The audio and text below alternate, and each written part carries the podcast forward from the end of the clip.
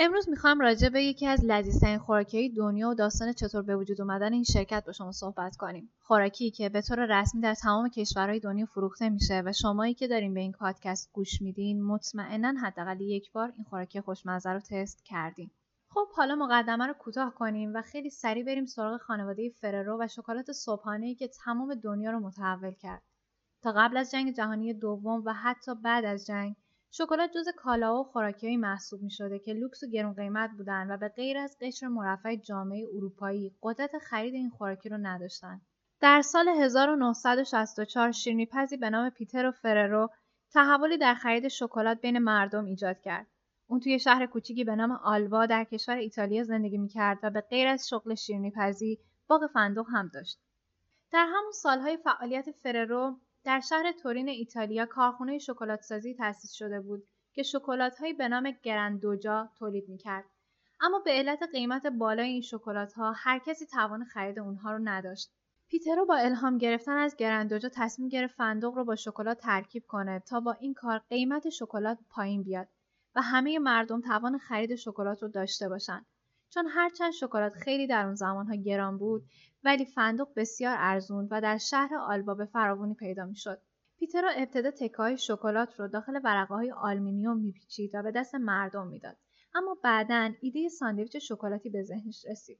که توی این ایده شکلات ها داخل یه نون گذاشته می شدن و سرو می شدن. اما چون پاستای گرندوجا با نوتلای امروزی خیلی تفاوت داشت و چیزی شبیه به شکلات تخته بود پیترو متوجه شد مردم بعد از خرید ساندویچ شکلاتی شکلات داخل نون رو در میارن و نون رو دور میریزن همین موضوع باعث شد که پیترو ترکیبات پاستای گرندوجا رو تغییر داد و در سال 1951 محصول جدیدی روونه بازار کرد به نام سوپرکریما.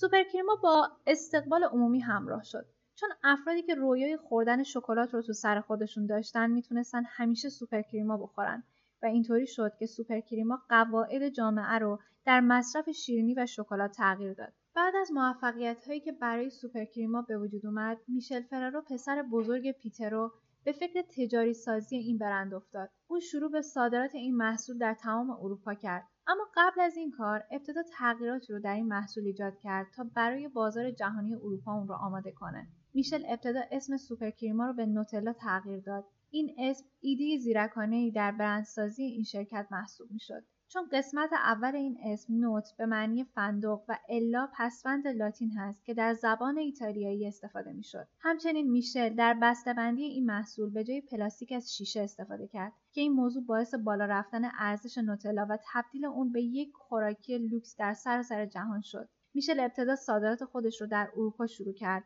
و مدتی طول نکشید که نوتلا محصول محبوبی در سراسر اروپا شد. بعد از مدتی میشل به فکر صادر کردن نوتلا به آمریکا افتاد. اما چون در آمریکا مردم محصولی به نام کره بادام زمینی استفاده می‌کردند فررو تصمیم گرفت با ساخت قرصهای نعنایی به نام تیک تک به آمریکا وارد بشه. چون می‌دونست رقابت با شرکت کره بادام زمینی براش خیلی سخت می‌تونه باشه. یکی از چیزهای خیلی جالب که در مورد نوتلا وجود داره اینه که نوتلا تا مدتها برای کودکان ایتالیایی رایگان بود و اگه هر بچه ای با یک تکه نون به مغازه نوتلا فروشی می‌رفت روی نون اون بچه به رایگان نوتلا میریختن.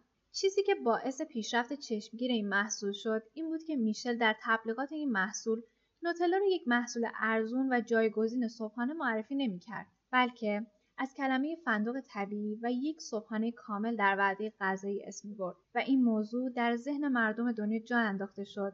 که نوتلا جزئی از وعده غذایی اونهاست شبکه های اجتماعی گام بزرگی برای درونی کردن این فرهنگ بین مردم دنیا و عاشقان نوتلا شد. در سال 2004 به مناسبت 50 سالگی این شرکت کمپین تبلیغاتی با نام Nutella Stories به نمایش گذاشته شد. شبکه های اجتماعی گام بزرگی برای درونی کردن این فرهنگ بین مردم دنیا و عاشقان نوتلا شد. در سال 2004 به مناسبت 50 سالگی این شرکت کمپین تبلیغاتی با نام Nutella Stories به نمایش گذاشته شد. که بر اساس این کمپین مردم خاطرات خودشون رو با نوتلا با این هشتگ به اشتراک میذاشتن و تا امروز 76 هزار خاطره از نوتلا منتشر شده. شرکت فررو جز سه تولید کننده برتر دنیا در زمینه شیرینی و شکلاته و از محصولات دیگه اون که حتی تو ایران هم خیلی معروف و محبوبه تخم مرغ شانسی کیندرز، تیک تاکس، مونچری و محصولات دیگه هست. شرکت فررو به صورت خانوادگی اداره میشه و جالبه که بدونین حتی ماشینالات استفاده شده در این کمپانی داخل خود این شرکت